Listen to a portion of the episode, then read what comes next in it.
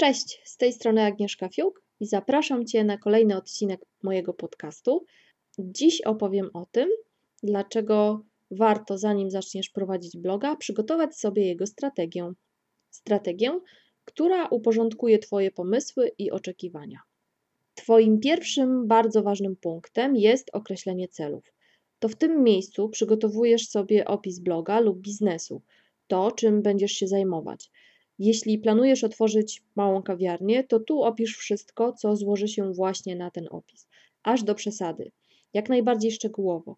Jeśli fotele mają być różowe, zaznacz to. Jeśli na stole mają być obrusy w kwiatki, a kawa podawana w jakimś konkretnym kubku, również to zaznacz. To jest również miejsce na określenie niszy, w której znajduje się Twój biznes lub blog.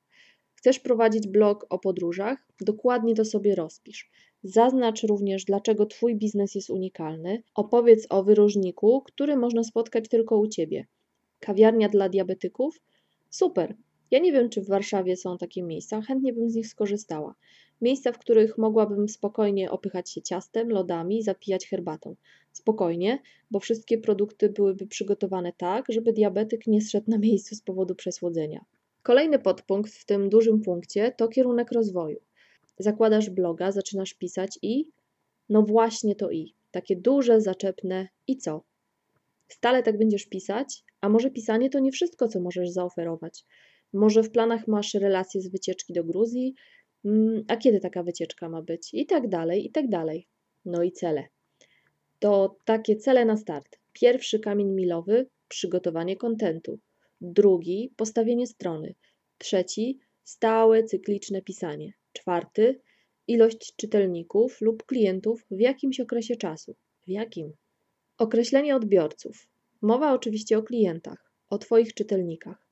Na początku, a właściwie zanim zaczniesz, warto stworzyć profil Twojego odbiorcy, czyli zbudować personę, nadać jej imię, sprawdzić jakie są jej upodobania. Piszesz blog o podróżach, o podróżach z dzieckiem. W dodatku z dzieckiem, które wymaga dodatkowej uwagi, bo na przykład ma cukrzycę. Dzień takiego dziecka uzależniony jest od stałych posiłków. No na pustynię Gobi raczej ciężko będzie Wam pojechać, chyba że kamperem. Kto jest Twoim czytelnikiem? Takim głównym, do którego celujesz? Rodzice z dzieciakami, które mają różne problemy. Trafią się wśród czytelników i tacy, którzy będą Cię czytać tylko dlatego, że lubią Twój styl, interesują ich Twoje perypetie, ale to właśnie rodzice podobni do Ciebie będą najczęściej do Ciebie zaglądać. Spróbuj wyobrazić sobie, jakie cechy i dodatkowe zainteresowania mają tacy rodzice. Wtedy będzie Ci łatwiej zbudować takie persony. Ba, nawet się z nimi zaprzyjaźnić. To oczywiście bardzo mocne uogólnienie, ale chodziło mi o jakiś jaskrawy przykład. W jaki sposób dotrzesz do swoich person, do swoich czytelników? Na pewno pisząc w odpowiedni sposób.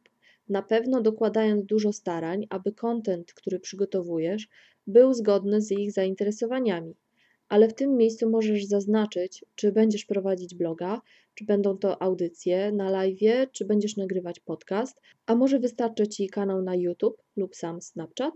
Kiedy masz już ogarniętą personę i sposób dotarcia, ważne jest, żeby przygotować sobie jakieś zaplecze analityczne, żeby zobaczyć, czy Twoje starania docierają do kogokolwiek. Oczywiście najbardziej dostępnym narzędziem jest Google Analytics, który ma bardzo rozbudowane możliwości raportowania. Innym, ciekawym narzędziem jest SimilarWeb. Tu możesz odnieść się do działań Twojej konkurencji, porównać i zestawić swoją stronę internetową ze stroną konkurencji. Polecam również WebSEO, w którym możesz dodatkowo przeanalizować swoją stronę pod kątem użytych zestawów słów kluczowych, linków przychodzących i wychodzących ze strony itd. Tak itd. Następnym dużym punktem jest ustalenie strategii.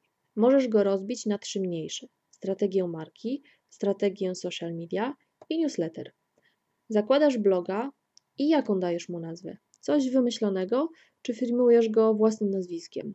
Wtedy raczej ciężko jakąś anonimowość. Zawsze gdzieś ktoś lub coś wypłynie.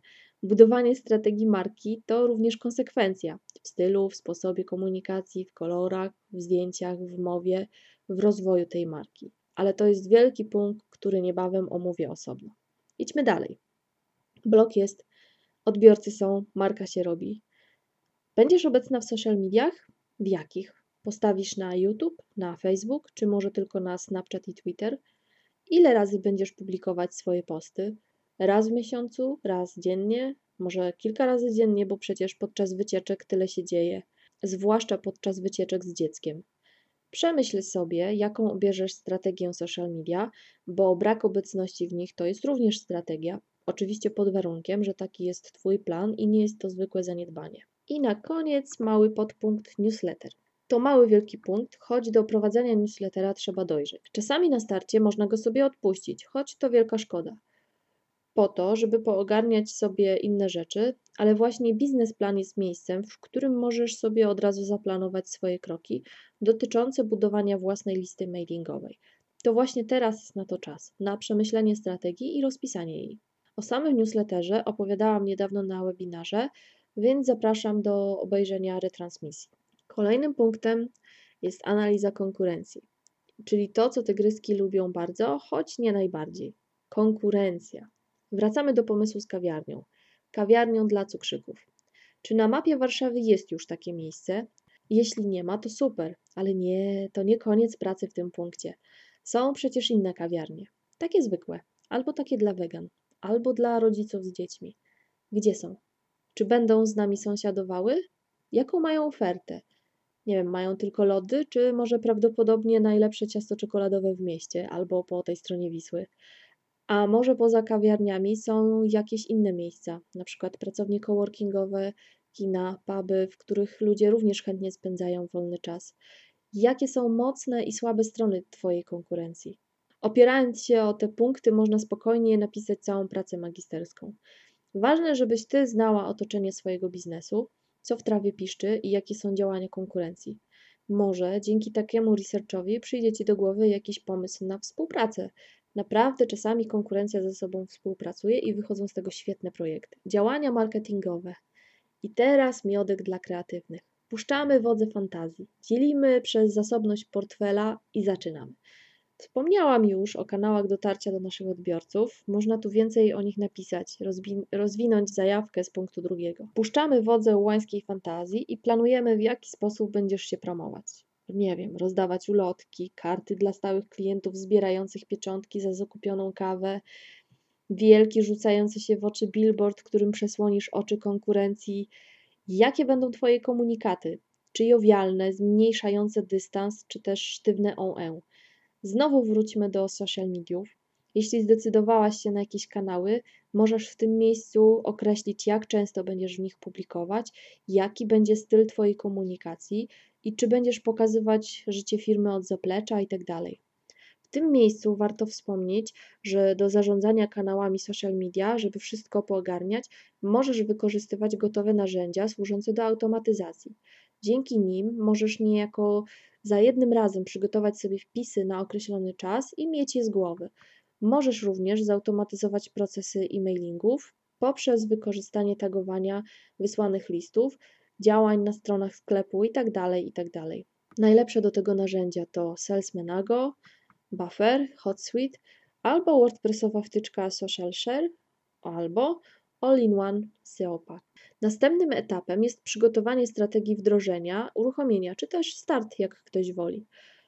Otwierasz kawiarnię z pompą czy bez pompy? Jeśli bez, to rozumiem, że będzie ona działała tak po prostu z dnia na dzień, nabierając coraz większego rozpędu ale jeśli planujesz jakiś wielki start, to właśnie tu określasz, jak wyobrażasz sobie ten proces. Czy będziesz rozdawać baloniki, czy będziesz rozdawać cukierki, czy będziesz yy, obniżała ceny na ten start. Wszystko zależy od Ciebie. I na koniec tego punktu przygotuj sobie strategię dalszego rozwoju. W dniu startu Twoja kawiarnia ma tylko kilka rodzajów kaw i ciast, ale może w dalszym etapie pomyślisz o lodach albo jakichś innych deserach, może po prostu wprowadzisz firmowe opakowanie na kawę i ciastka na wynos, na tak zwaną kawę w biegu. E, tu też pójść w wodze fantazji. Czasami spisane pomysły nabierają zupełnie innej wartości, czasami po spisaniu okazują się zupełnie bez sensu. Biznesplan jest taką papierową wersją żółtej kaczuszki. Wiesz co to jest? Taki prosty przykład. Masz jakiś problem informatyczny, dzwonisz po pomoc do IT, opowiadasz na czym polega ten problem. Czasami już w trakcie wyłuszczania tego problemu przychodzi ci do głowy rozwiązanie, sposób działania. Wypowiedzenie na głos wątpliwości często prowadzi do samodzielnego znalezienia odpowiedzi na pytanie. Czyli wystarczy werbalizacja i nagle ding, zapala się właściwa żaróweczka.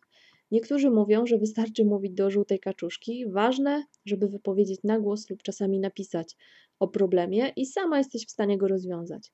No to właśnie jest ta żółta kaczuszka. I biznesplan jest trochę jak taka żółta kaczuszka. Dlaczego? Bo spisując go krok po kroku, upewniasz się, czy Twoje przedsięwzięcie jest z kategorii science fiction, czy jednak ma mocno podkute buty i szanse na powodzenie. Został ostatni punkt biznesplanu strategia wyjścia. W tym miejscu opisujesz wszelkie działania optymalizacyjne, które podejmiesz prowadząc bloga podróżniczego czy też kawiarnię dla diabetyków. Co zrobisz, jeśli się okaże, że mimo świetnego przygotowania, świetnej strategii, coś nie idzie, a pomysł okazuje się niewypałem? Rozszerzysz ofertę kawiarni na zwykłych klientów, dodasz do oferty Pawlową, do której beza nie wyjdzie na ksylitolu. W tym miejscu przygotowujesz też tak na wszelki wypadek plan B. Co zrobisz, gdyby jednak coś nie wyszło? Zamykasz kawiarnię i przez kilka następnych lat spłacasz kredyt, który wzięłaś na jej uruchomienie i wypłakujesz przy tym łzy porażki w poduszkę? Czy może bierzesz porażkę za łeb i wypowiadasz jej wojnę, zawczasu szykując strategię, która osłodzi, być może, smak goryczy? I dobrnęłyśmy do końca biznesplanu. Zawsze stoję na stanowisku, że każde przedsięwzięcie warto oprzeć o biznesplan. Napisanie takiej strategii to właśnie taka żółta kaczuszka. Czasami uspokoi nieokiełznane zapędy, czasami uporządkuje bardzo oczywiste sprawy. Będzie pomocny niezależnie od tego, czy zakładamy bloga, czy otwieramy kawiarnię. No i to koniec. Oczywiście omówiłam najbardziej podstawowe, takie bardziej słowno-muzyczne punkty biznesplanu, bo dobrze jest również przeprowadzić analizę posiadanych środków, bilans zysków i strat, cash flow, czyli przepływy finansowe itd., tak itd., tak czyli całe mnóstwo analiz finansowych, które robi się przy okazji biznesplanu, natomiast ja chciałam się skupić tylko i wyłącznie na tej części opisowej. A tymczasem pozdrawiam. Agnieszka.